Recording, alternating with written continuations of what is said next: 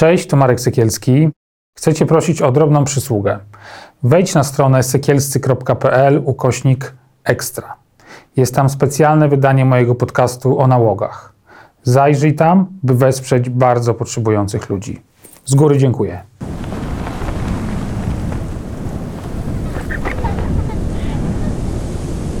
Ten program oglądasz dzięki zbiórce pieniędzy prowadzonej na patronite.pl ukośnik sekielski. Zostań naszym patronem.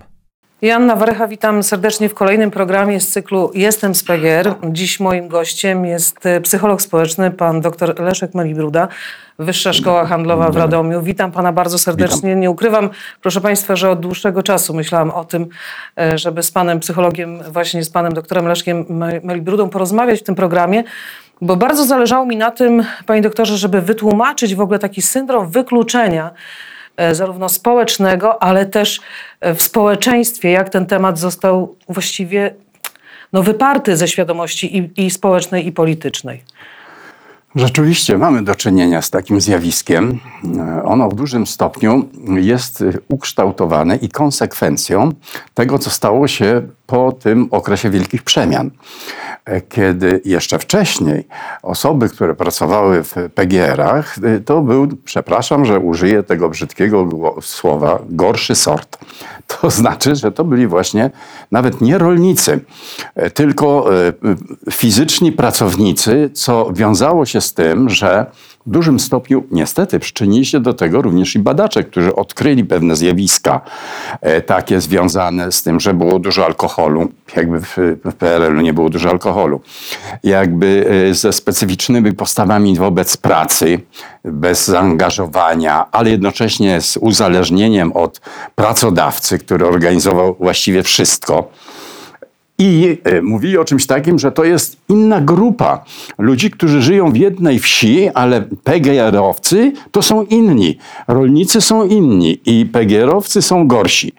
No to mamy do czynienia z pierwszym bardzo podstawowym, uniwersalnym i do dzisiaj obowiązującym odruchem atawistycznym, e, który polega na podziałach, które tworzy nam mózg. To jest bardzo ważne. Nie, nie trzeba mu specjalnie w tym pomagać. Mianowicie ci, którzy są podobni do nas, są rolnikami, są lepsi, a ci, którzy są inni, są gorsi. I tak to powstało. Później do tego doszedł taki cały negatywny nimb, e, taki trochę kołchozowo, e, powiedziałbym, mm, deprecjonujący tych ludzi, którzy rzeczywiście w dużym stopniu byli ofiarami PRL-u i to w najgorszym wydaniu, bo dlatego, że nie dość, że prestiżowo była to grupa najniższa. Była to grupa, którą zawsze pokazywano, jak nie będziesz się uczyć, to pójdziesz do PRL-u. E, Przepraszam, to No do P- pójdziesz do do P- PGR-u. Tak. E, e, I to właściwie to był gorzej niż e, di- diabeł, gorzej niż coś takiego, co związane z poniżeniem, co związane jest ostatecznie też i z wykluczeniem. To znaczy, że to były pewne klany.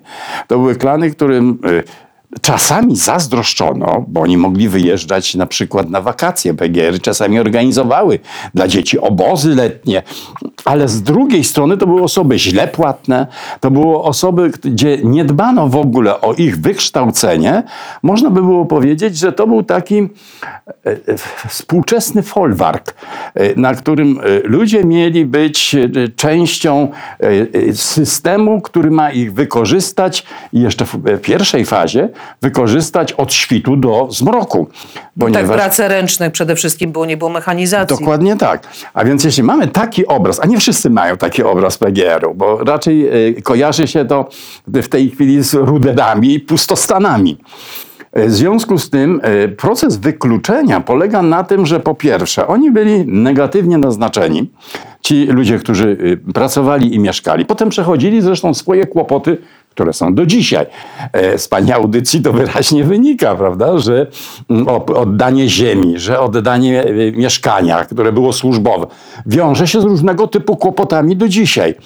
A więc nie ma czegoś takiego, ażeby mm, e, towarzyszyło nam współcześnie spojrzenie na tamte czasy realistyczne w związku z tym, co wtedy się działo i co tamte czasy, czyli tamten system robił z ludźmi. No tak, to był taki wewnętrzny Sybir, można by było powiedzieć. To znaczy, że ci ludzie, ludzie rzeczywiście żyli jak w warunkach na Syberii i jednocześnie mentalnie przystosowywali się kosztem tego, co wtedy w ogóle było obcym słowem, własnego rozwoju. To jest bardzo, e, bardzo mocne, panie doktorze, co pan powiedział, i myślę, że właściwie to jest takie zdanie, które padło w tym, w tym e, programie, które może rzucić jakby nowe światło na cały ten proces, który dotyczył tej społeczności. Bo ja zawsze powtarzam, że przecież ci ludzie, no zresztą często powtarzają w, w rozmowach, że no to było ich miejsce życia, pracy, że ten świat pracy i domu przenikał się, bo przecież z pracy do domu i z domu do pracy było najbliżej.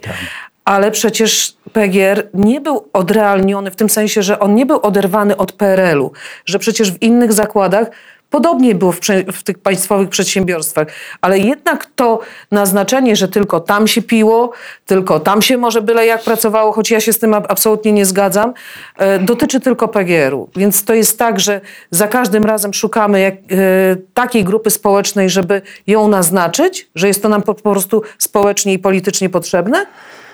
No, w pewnym sensie tak, ponieważ e, po pierwsze, jeśli mamy kogoś takiego, kogo możemy zaliczyć do obcych, to też łatwiej jest, jest sterować masową świadomością, a są w naszych czasach tacy sternicy, a przynajmniej osoby, które mają takie ambicje, ażeby y, masową wyobraźnię, odwołując się do pewnych mechanizmów psychobiologicznych, ukierunkowywać. A głównie chodzi o to, żeby to, co często słyszymy, że ktoś kogoś dzieli, a więc e, żeby był wróg, żeby był ktoś, kto jest inny, kto jest gorszy, Mm, czy to chodzi o przeszłość, czy to chodzi o teraźniejszość, to polaryzuje, e, to znaczy pokazuje, że są tacy, którzy bardziej kontaktują z rzeczywistością i realiami, są tacy, którzy bardziej dają się zabetonować, bo świat jest skomplikowany i oni potrzebują takiego właśnie wszechwładnego ojca autorytarnego. No to mógłbym powiedzieć, że trochę tamte czasy również przypominały to, co opowiedziałem o tej grupie zabetonowanej. To znaczy rzeczywiście PGR-y były takim klasycznym przykładem sowieckiego autorytaryzmu, gdzie nieważne były wyniki, gdzie nieważne były osiągnięcia związane z produkcją na przykład, bo ciągle przecież do PGR-ów y, państwo dopłacało. Ale, przynajmniej tak wiemy, No tak, tylko zawsze mówię, że y, koncept, że rolnictwo ma to do siebie, że y, jakby w każdej konfiguracji ono wymaga wsparcia po to, żeby mieszkańcy miast nie płacili za żywność bardzo dużo. Natomiast y, mówił pan o tym autorytaryzmie, że to było właśnie, dokończmy tą myśl. Tak, w autor, autora, autorytaryzmie między innymi chodzi o to nie tylko, ażeby zdominować, ale ażeby głęboko y, ludzi osadzić w pewnych ramach myślowych, które y, będą bardzo podatne na uszczelnianie.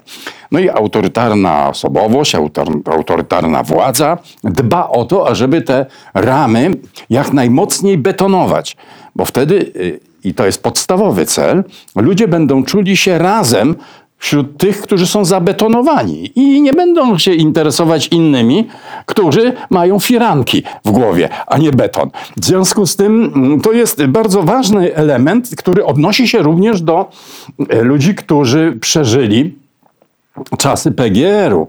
Mianowicie e, takim e, bardzo ważnym e, skutkiem tamtych czasów oraz tego, co się dzieje teraz, jest poczucie bezradności i bezsilności.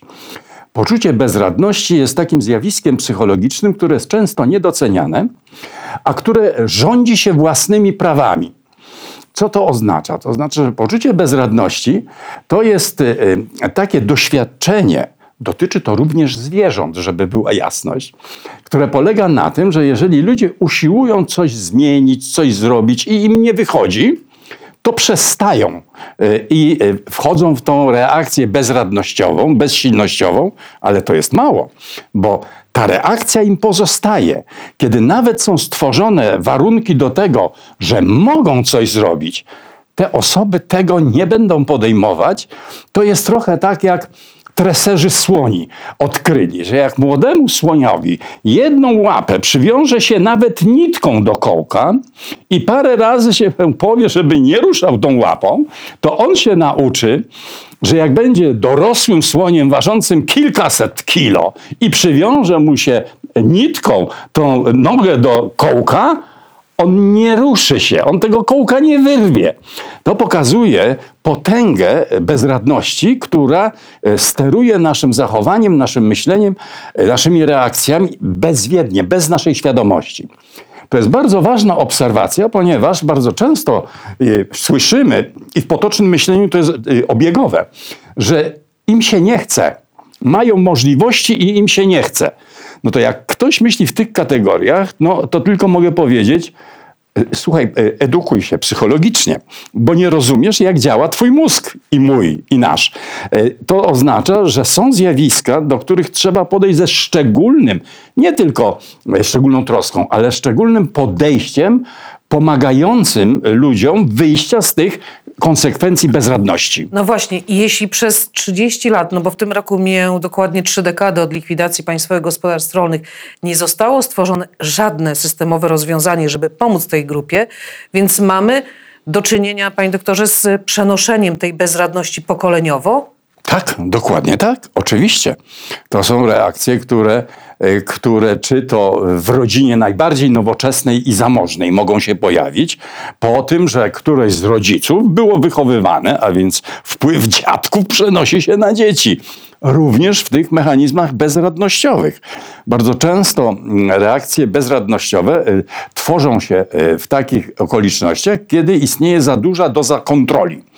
Więc jak są kontrolowani we wszystkim, czy to dzieci, czy PGR-owcy, to nabywają takich odruchów, takich nawyków. Dlatego pokazałem tutaj słonia, że to są y, nawyki, które rządzą wszystkimi istotami, które posiadają chociażby zalążek mózgu. Y, Że tak został ten mózg skonstruowany. Mo- Są oczywiście wyjaśnienia, ale to nie na tą rozmowę. Natomiast y, rzeczywiście istnieje potrzeba, ażeby takim osobom, które borykają się z problemem bezradności, ażeby przygotować specjalne e, programy pomocowe. Nie słyszałem, żeby takie istniały. Myślę, że to jest y, głównie zadanie nowoczesnych służb społecznych, a więc y, pomocy e, społecznej, która nie powinna tylko do socjalnych, a więc materialnych aspektów się odwoływać, ale właśnie e, pomagać, uczyć się znalezienia w nowych warunkach oraz poradzenia sobie z pozostałością sprzed wielu lat. Ktoś powie 30 lat to jest już wszystko powinno, czas leczy wszystkie rany. Nieprawda. Są takie rany, których się umiera, jeśli się je nie zaopatrzy. W związku z tym to nie jest przysłowie uniwersalne. I myślę, że kiedy chcielibyśmy mm, zostać społeczeństwem nowoczesnym, to mamy takie obszary z naszej przeszłości, z naszej historii, smutne, tragiczne czasami, ale one wymagają domknięcia.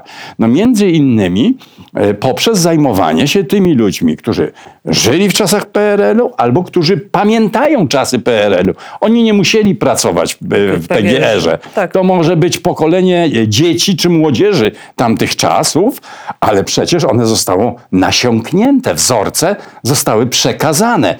W związku z tym ta umiejętność znalezienia się w tych bardzo złożonych czasach, e, które są trudne i dla takich, którzy nie mieszkali w PRL-u, a co dopiero dla tamtych, wymaga zupełnie innej koncepcji strategii postępowania społecznego. Niech to będzie nie od razu wielka, globalna, ogólnokrajowa.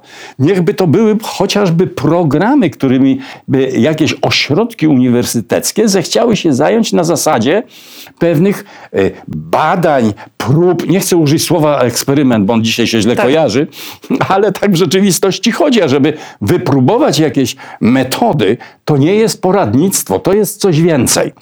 To nie jest y, wyłącznie i tylko stosowanie jakichś y, cudownych recept albo argumentów, albo perswazji. Jeśli ktoś myśli w tych kategoriach, to nie.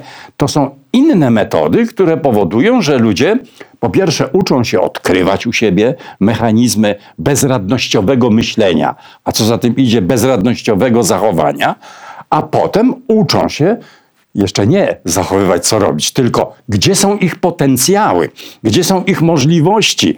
A to się wiąże z określaniem celów życiowych, wartości, do których warto dążyć i dla których warto żyć, i tak dalej, i tak dalej. Widzę takie programy. Są one możliwe. Panie doktorze, bardzo często e, jeżdżąc po, po byłych e, państwowych gospodarstwach rolnych, spotykając się z, z mieszkańcami, z byłymi pracownikami, e, sama przecież z tego środowiska pochodzę, uważam, że absolutnie nie pomyślano, kiedy no, w tej transformacji byliśmy wszyscy zachłyśnięci tym sukcesem, prawda? Nowa Polska, nowe możliwości, no i ta grupa w jakiś sposób nie, nie pasowała do tej, do tej fotografii nowej, nowej Polski, że jednak gdzieś została zmarginalizowana i zostawiona na bocznym torze, że nikt nie wykorzystał kompetencji, które te osoby też miały, bo przecież to nie było społeczeństwo i społeczność, która nie miała kompetencji. Ona miała swoje kompetencje, tylko uznano, że one są nam w tej chwili do niczego niepotrzebne. I chciałam pana zapytać jeszcze o jedno. Jak ta mm, bezradność w zestawieniu ze wstydem, bo rozmawiając z ludźmi, mm, mówi mi, że to było coś strasznego, kiedy oni po raz pierwszy musieli napisać podanie do opieki społecznej bo nie mieli po prostu z czego żyć, prawda, na jakieś dofinansowanie do dojazdów dzieci do szkół i tak dalej. I na przykład napisali podanie o 100 zł, otrzymali 20 zł i nie, nie bardzo wiedzieli, co z, tym, co, co z tym począć, że to poczucie wstydu plus ta właśnie mm, ta bezradność, no to, to była po prostu taka mieszanka, która jakby nie pozwalała ludziom zrobić kolejnego kroku. No tak, ale po, po, poczucie wstydu jest jednym z elementów e, zachowań bezradnościowych. E, ono wiąże się również z zaniżoną samooceną. Ono wiąże się również ze specyficznym sposobem myślenia o sobie i o ludziach. W związku z tym mm, to jest zjawisko, które nie jest specyficzne tylko y, dla ludzi żyjących w PGR-ach czy wychowywanych w tamtych warunkach. To jest zjawisko, które dotyczy i innych y, również i osób, ale wstyd, o którym pani mówi, y, nabiera szczególnego charakteru, ponieważ to nie jest klasyczny wstyd, że ja się czegoś wstydzę, że taki jestem albo że stamtąd pochodzę, bo dzisiaj do, w okresie ostatnich 15, 20 najwyżej lat to pojęcie wstydu zostało bardzo przekształcone. No, na przykład kobiety przestały się wstydzić swojego ciała. Potrafią pokazywać różne fragmenty, niezależnie od tego, jakie są rozmiary tych fragmentów, kształty. Po Bo prostu to nie jest, jest ważne, tak. I, tak, i, i ten rodzaj wstydu został zniwelowany. Natomiast rzeczywiście narasta inna postać wstydu. To jest e, wstyd związany z niepewnością własnej wartości. E, to jest e, ten powód, dla którego dzisiaj młodzi ludzie ciągle muszą być lajkowani, żeby potwierdzać, że oni są lubiani, że oni są wartościowi, że się liczą, albo że są lepsi od innych. No i można by powiedzieć, że te osoby, które jeszcze żyją w warunkach wiejskich, trochę mają taką e, obawę e, przed odrzuceniem, przed tymi reakcjami wykluczeniowymi, ale jednocześnie nie są nauczeni, że rzeczywiście mogą mieć jakieś kompetencje. Zaczynając od tego, że są pracowici. Podstawowa tak. kompetencja. To jest kompetencja coraz rzadsza, ponieważ ludzie zmierzają do tego, ażeby żyć w warunkach komfortowych i komfort jest ważniejszy od pracowitości. To zresztą powód, dla którego niektórzy nie dochodzą do tego komfortu, bo im brakuje właśnie e, siły, napędu, motywacji. W wielu przypadkach te osoby mają. To, to jest wykształcone, no więc ich dzieci mają. Tak. E, także, e, te, o, jak mówimy o zasobach, to są bardzo konkretne zachowania, cechy osobowości, a nie tylko umiejętności związane na przykład z IT e, czy z, z tą mm, z, z strefą rzeczywistości wirtualnej ale to jest rzeczywistość, którą mogą opanować. Istnieją takie badania, które pokazują, że osoby po 60 mogą świetnie po, posługiwać się urządzeniami elektronicznymi pod jednym warunkiem, że chcą i wierzą, że dadzą radę. Natomiast, no a jak nie wierzą i uważają, że nie dadzą rady, to to jest element myślenia bezradnościowego. No tak, tylko moment, w którym w 97 roku, bardzo często w tym studiu o tym mówiłam, e, kiedy mm, na no, ukazuje się film e, Arizona, który jakby jednoznacznie naznacza całą e, tak, grupę skreślił. społeczną, skreśla.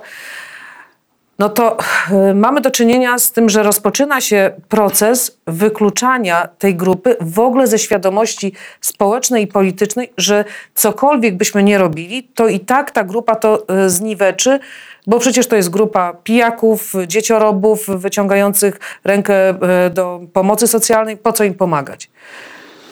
No, też nikt nie pokazał mm, kilku aspektów. Jeden to jest taki e, aspekt ogólno, ogólnoludzki, taki, który wiąże się ze szlachetnością i wiąże się z e, jakością życia społecznego.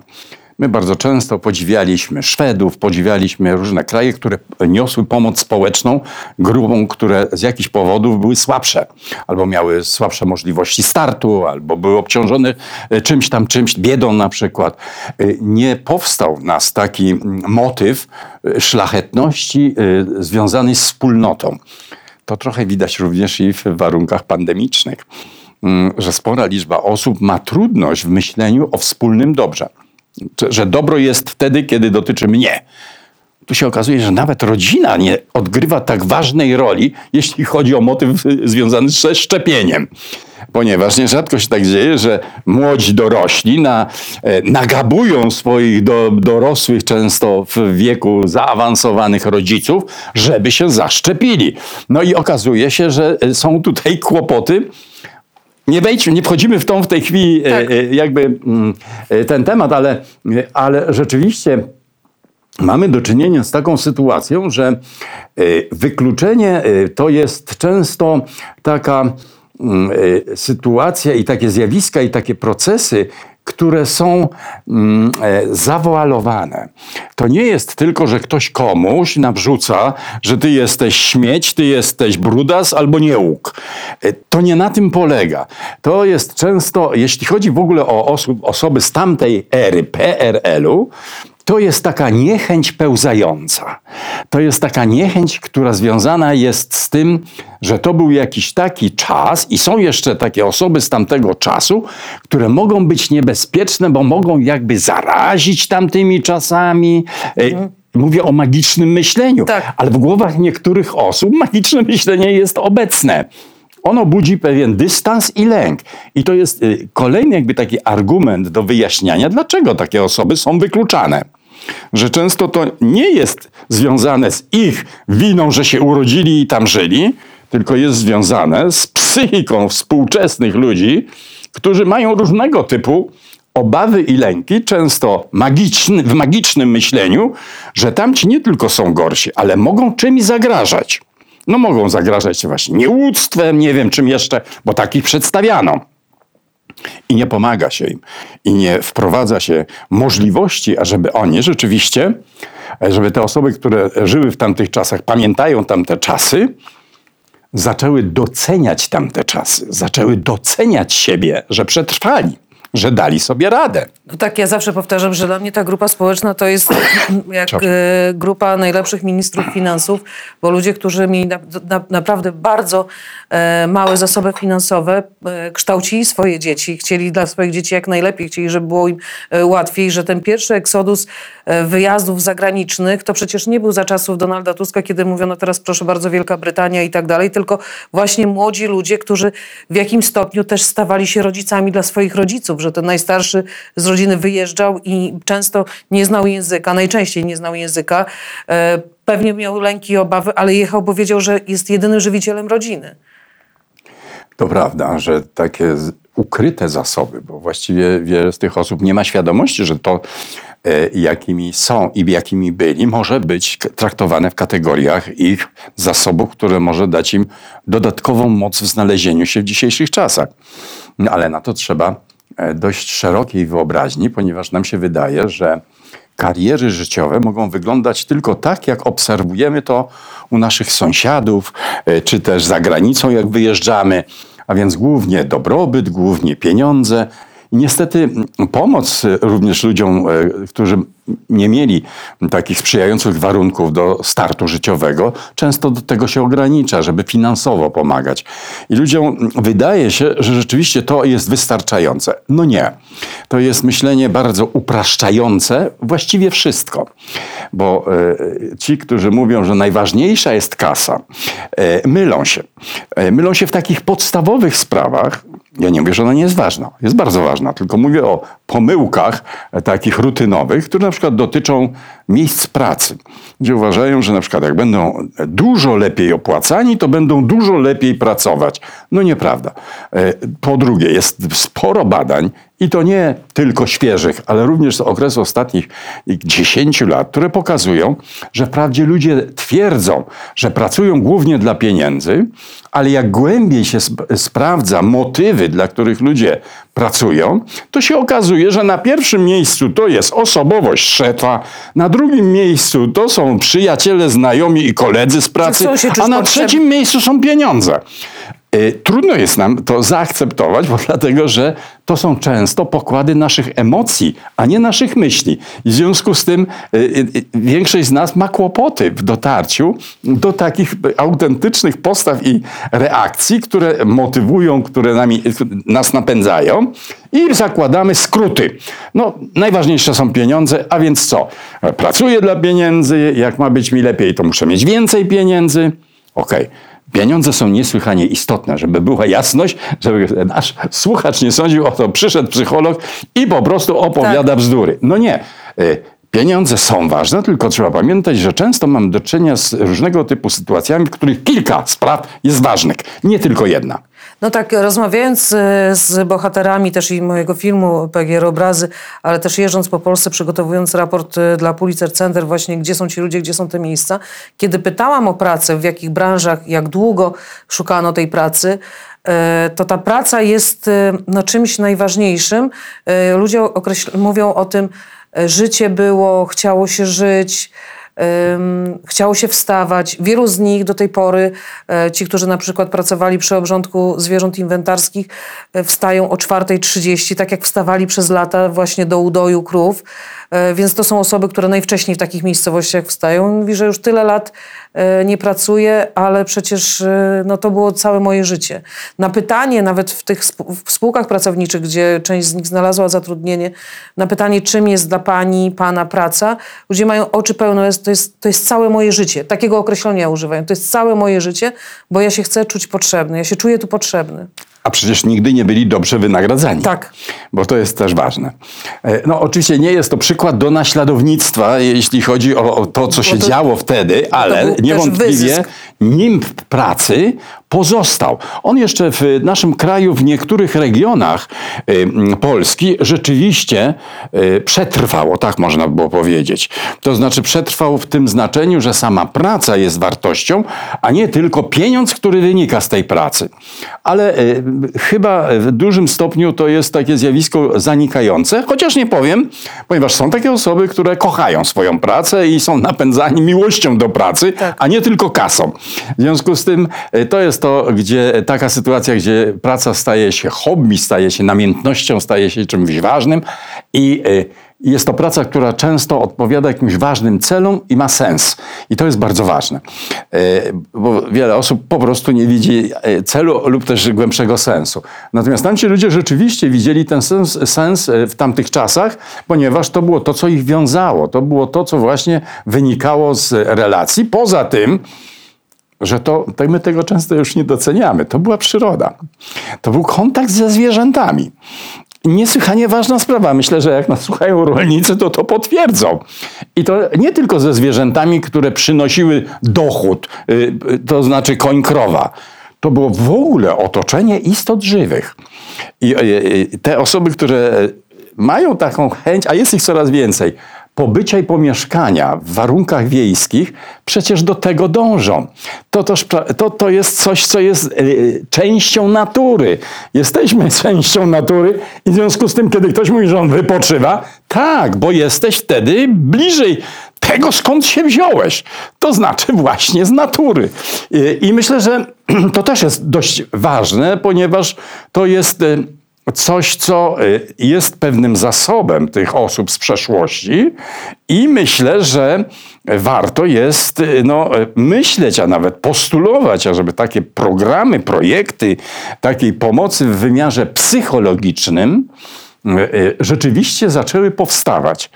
I że jeśli państwo myśli o wydawaniu pieniędzy, to może warto by było wydawać właśnie na tego typu działania, które będą pokazywać tym ludziom z tamtych czasów, ale również ludziom z naszych czasów.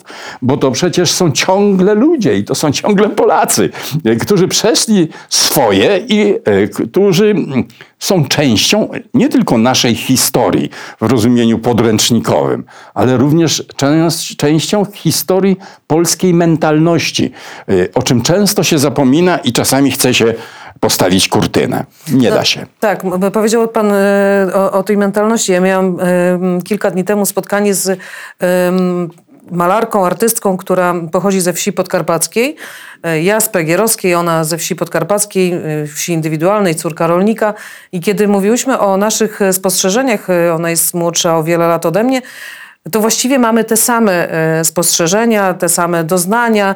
E, No ta, ta wieś, o której Pan mówił, ta przyroda, to taka czuła przewodniczka, która z jednej strony e, dzieci z Pegieru były przekonane. Naprawdę jeżdżę po całej Polsce i jak mówię dzieci z Bullerbyn, to wszystkie dzieci były przekonane, że to jest książka o nas, bo myśmy jakby wzrastali i dorastali w, przy, w przyrodzie. Ale z tego, z tego właśnie, z tych rozmów właśnie z, z artystką, z Małgorzatą mm, Mycko, wynika jedno, że to jest polskość. To nie jest podział na wieś i miasto, tylko to jest po prostu polskość, to jest coś, co w nas, e, w nas jest. I to przyzwolenie, też doszliśmy do wniosku, że to przyzwolenie na to dzielenie ludzi na lepszych i gorszych, że mamy w sobie, w tym naszym w takim polskim DNA przyzwolenie na taką przemoc, bo dla mnie wykluczenie to jest przemoc wobec drugiego człowieka. Czy ono dotyczy wykluczenia społecznego, ekonomicznego, kulturowego i tak dalej, to jest to rodzaj przemocy. Y, Zgodzę się, że jest to rodzaj przemocy, to prawda. Y, Zgodzę się, że to jest element wykluczenia, też się zgodzę, ale nie zgodzę się, że to jest typowe e, dla nas, dla Polaków. E, Ponieważ w dużym stopniu te reakcje i te zachowania odnoszą się nie tylko do cech kulturowych, ale przede wszystkim do cech psychobiologicznych. To znaczy, zaczynaliśmy naszą rozmowę od tego, że każdy z nas ma tak zwany gadzi mózg. To znaczy, że w każdym z nas występują różnego typu atawizmy. Pozytywne, negatywne, ale najczęściej te atawizmy dotyczą naszych relacji z innymi ludźmi. No pewnie nie- niewiele osób uwierzy, że to są atawizmy, które sięgają fragmentów struktury mózgu, która ma kilkaset tysięcy lat, niektórzy mówią nawet milion że coś takiego jest w naszym mózgu. No a inni pokazują tak, y, mamy na to dowody. Twarde dowody, że y, część z tych istot, które żyły i miały mózgi, po prostu również przekazały w jakimś sensie y, to, mm, co wiąże się z historią żywych istot na tej planecie. A to oznacza, że pewne nasze reakcje są odruchowe i odnoszą się do tych reakcji, które sprzyjały przetrwaniu naszego gatunku na planecie. E, Może się to wydawać dla kogoś bardzo abstrakcyjne, ale takie są przypuszczenia, ponieważ istnieje szereg różnego typu argumentów przy tych nowoczesnych technologiach. To nawet nie jest takie trudne do zbadania. Powstała cała nauka, która tym się zajmuje. Neurobiologia to jest właśnie nauka, która pokazuje, jak wiele w naszych zachowaniach to nie jest tylko coś, co my tworzymy albo w nas tworzą. Owszem, te zjawiska istnieją, w nas tworzą, ale często wzmacniając archaiczne czy archetypowe, niektórzy mówią, ale na pewno atawistyczne reakcje pierwotne, które zawsze polegały na tym, że przede wszystkim pod siebie, czyli prawo korzyści, czy się komuś podoba, czy nie, to prawo obowiązuje w świecie istot ożywionych na tej planecie. Ale to prawo nie oznacza, że to jest korzyść, która ma być względem e, jakby pokrzywdzenia innych. Bo owszem, hordy pierwotne, tak ludzkość zaczynała, że nie rozpoznawała w innych człekokształtnych człekokształtnych, tylko uważali, to są zwierzęta. I głównie wchodził tutaj w rachubę następny pierwotny odruch. Ochrona swojego terytorium. Jakże często mamy do czynienia dzisiaj również z mentalnym terytorium, gdzie nie chcemy wpuszczać innych. Są nam jakby obojętni Obojętności nie ma w psychologii, od razu powiem. Mózg nie zna takiego pojęcia. Musimy coś takiego zrobić, ażeby do nas nie docierały różnego typu sygnały i to nazywamy obojętnością, ale w rzeczywistości to są mechanizmy ucieczkowe, wyparcia. To jest wiele mechanizmów, które jest opisanych w psychologii, które powoduje, że to, co nam się z różnych powodów nie podoba, ale również to, czego nie rozumiemy, staramy się od siebie oddalić. Również dotyczy to ludzi i ich historii, i ich przeszłości. Nie zawsze mamy w tym negatywną chęć, to znaczy, że nie chcę, ale częściej mamy po prostu wygodę. Nie interesuje mnie to, bo mam inne ważniejsze sprawy na głowie. No to jest być może taki czas, dla niektórych przynajmniej, że zaczną być może szerzej patrzeć na takie y, obszary życia y, ludzi, którzy rzeczywiście są trochę z innego świata, ale żyją w naszym. No właśnie, czym jest, e, panie doktorze, pamięć i niepamięć polityczna w tym kontekście? Co pani rozumie przez niepamięć polityczną? Bo pamięć jest lepiej pojąć, ale niepamięć polityczną, e, czy e, to chodzi 30, o. 30 lat, no zastanawiam się, 30 lat w, w momencie mm, upadku PGR-ów społeczność licząca blisko 2 miliony ludzi z, z rodzinami, czyli to 5% społeczeństwa, jakby puszczona w taką niepamięć polityczną, bo nie doczekała się absolutnie żadnych rozwiązań systemowych. E, I czym właśnie jest ta niepamięć polityczna i pamięć polityczna w tym kontekście? To jest pewien paradoks, ponieważ z jednej strony przecież to były ofiary reżimu, to były ofiary systemu, ale z drugiej strony jakby towarzyszy temu, że te osoby tworzyły ten system, jakby były współautorami. E, takie mam wrażenie, jakby podejście do tamtych czasów wiązało te osoby, które w tym systemie były zresztą najniżej, jeśli chodzi o, o strukturę społeczną, jeśli chodzi o status e, społeczny, już nie mówię o prestiżu. Dzisiaj one nadal są utrzymywane najniżej e, jakby były w jakimś sensie toksyczne, zawierały jakieś toksyny komunizmu, tak można by było powiedzieć. Mm, to jest bardzo niebezpieczne i upraszczające e, rozumowanie, jeśli chodzi o przeszłość. E, to jest mała wnikliwość, to jest pewna wada myślenia, e, głównie analitycznego u wielu osób, które z jednej strony, jeśli myślą, że mm, mm, ktoś, kto na przykład dobrze wspomina czasy PRL-u i wspomina właśnie z rozrzewnieniem, e, że były klubokawiarnie albo że były jakieś udogodnienia, to jest niebezpieczna dla niektórych, ponieważ e, ona e, jest traktowana jako nośnik toksyny komunistycznej. Podczas kiedy to tak nie jest prost, wprost, żeby to były osoby, które mm, charakteryzuje jakaś apoteoza czasów PRL-owskich. Nie. W większości te osoby umiałyby powiedzieć więcej prawdy niż nam się wydaje o tamtych czasach, tylko muszą nauczyć się zyskać dystans oraz być aprobowane, akceptowane takimi, jakimi są i takimi, jakimi stawały się wbrew często własnej woli. Proszę powiedzieć na koniec, e, panie doktorze, dlaczego człowiek wykluczony nie jest ciekawy społecznie? Bo dlaczego? budzi lęk. Bardzo często wykluczenie budzi lęk związany z nierozumieniem tych osób, ich specyfiki, specyfiki kultury. E, często mm, e, wykluczenie jest mechanizmem trochę myślenia e, tłumu. Jeżeli mówi się o tym, że to jest pożyteczna postawa, powszechna postawa, odrzucająca pewne grupy społeczne. No i jest jeszcze jedna ważna sprawa, mianowicie to daje poczucie bezpieczeństwa że grupy, których nie rozumiemy, grupy, które są odmienne pod jakimkolwiek względem, nie będą zagrażać naszej rzeczywistości, którą tworzymy lub w której jesteśmy. No, zastanawiam się właśnie nad tym, e, co Pan mówi, bo e, swego czasu organizowałam taką akcję Your Story My Voice, gdzie e, zależało mi na tym, żeby historię ludzi, ich codzienność, ich przemyślenia ludzi z byłych PGR-ów ponieważ ten głos nie przedostawał się do opinii publicznej, nie był obecny w, w przestrzeni, żeby mm, te doświadczenia, właśnie opis codzienności, refleksji przeczytały znane osoby. Aktorzy, pisarze, piosenkarze, ludzie, którzy e, no, są na pierwszych stronach gazet. E, I okazało się, że kiedy te, te znane osoby przeczytały teksty mm, ludzi z byłych pegierów, nagle ten głos zaczął być słyszalny. Więc to, zastanawiałam się nad tym mechanizmem. Dlaczego tak się dzieje? No, nastąpiło takie częściowe odczarowanie e, magicznego myślenia, a na pewno irracjonalnych postaw, e, które w zderzeniu z tym, że znana postać, e, często ciesząca się nie tylko popularnością, ale i szacunkiem, Szacunkiem. że staje po stronie, po tej drugiej stronie.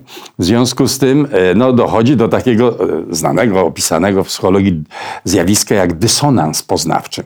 A ludzie w dysonansie poznawczym robią różne rzeczy. No e, i dobre i nie. Bo takim przykładem dysonansu poznawczego jest na przykład płatne kłamstwo. Pani, eksperymenty pokazały, że e, jak ludzie kłamią, ale mają z tego mniejsze korzyści, to w którymś momencie wierzą w to kłamstwo.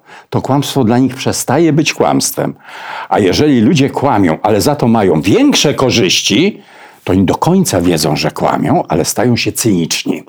I to jest jeden z, jeden z takich eksperymentów, który wstrząsnął, że sytuacja dysonansu poznawczego potrafi w nas wywoływać bardzo różne reakcje. No w tym przypadku, kiedy czytają znane osoby teksty, które odnoszą się do wykluczonych, do w jakiś sposób potępionych, tak bym powiedział, no to dysonans każe nam zmienić nasze reakcje.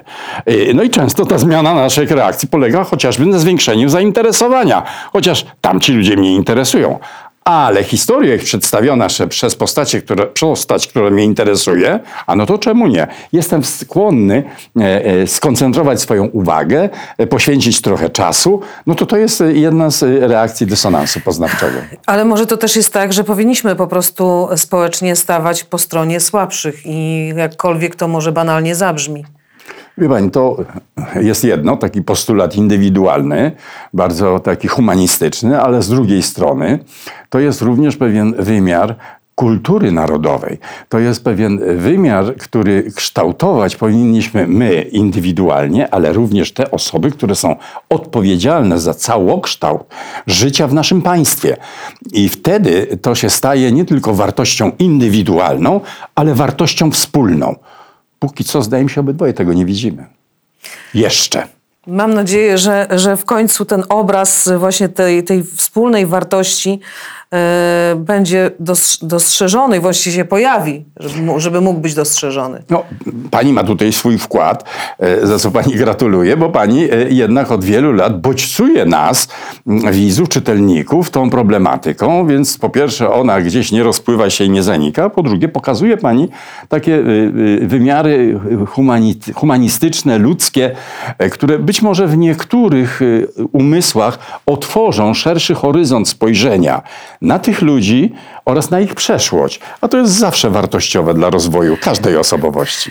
Już zupełnie na koniec, bo mogłabym z panem, panie doktorze, pewnie e, kilka dni siedzieć tu w tych fotelach i rozmawiać, ale e, proszę mi powiedzieć, na ile to, co się dzisiaj dzieje e, w Polsce, na ile te hasła, które, które mm, często się pojawiają, że my właściwie wracamy mentalnie do komunizmu, mogą znowu się rykoszetem odbić do tej społeczności. No, wie pani, porównania, szczególnie jeżeli chodzi o ten wymiary autorytaryzmu, O tym mówimy. do, tak, do, do przeszłości, mogą być niebezpieczne. E, mogą być niebezpieczne w tym znaczeniu, że przynajmniej dla części społeczeństwa to może być odkrycie, że historia się lubi powtarzać i że to nie jest hasło teoretyczne, tylko badacze historii rzeczywiście mogliby tu coś więcej powiedzieć. A w autora, mamy do czynienia z czymś takim jak różne formy zniewalania. Zniewalania myślenia, zniewalania związanego z zachowaniami. E, To jest e, między innymi e, taka w tamtych czasach PRL-owskich mówiła się równiłowka. Znaczy szukanie tego, ażeby ludzie tak się zachowywali, jak się od nich oczekuje, tak myśleli, to mówili, y, a my im y, zrobimy dobrze, y, skoro dla nich pieniądze na przykład są ważne, to jeszcze im dołożymy.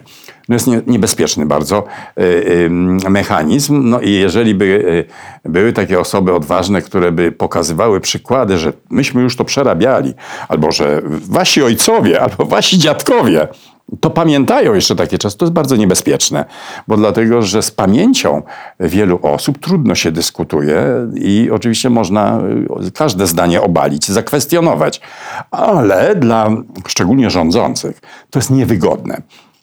Oni też chcieliby mieć y, wygodę w rządzeniu, nawet autorytarnym. Dziękuję bardzo serdecznie za wizytę w studiu, za tą rozmowę. Dziękuję Państwu Dziękuję. i do zobaczenia e, w kolejnym programie z cyklu Jestem z PGR. Ten program oglądałeś dzięki zbiórce pieniędzy prowadzonej na patronite.pl ukośnik sekielski. Zostań naszym patronem.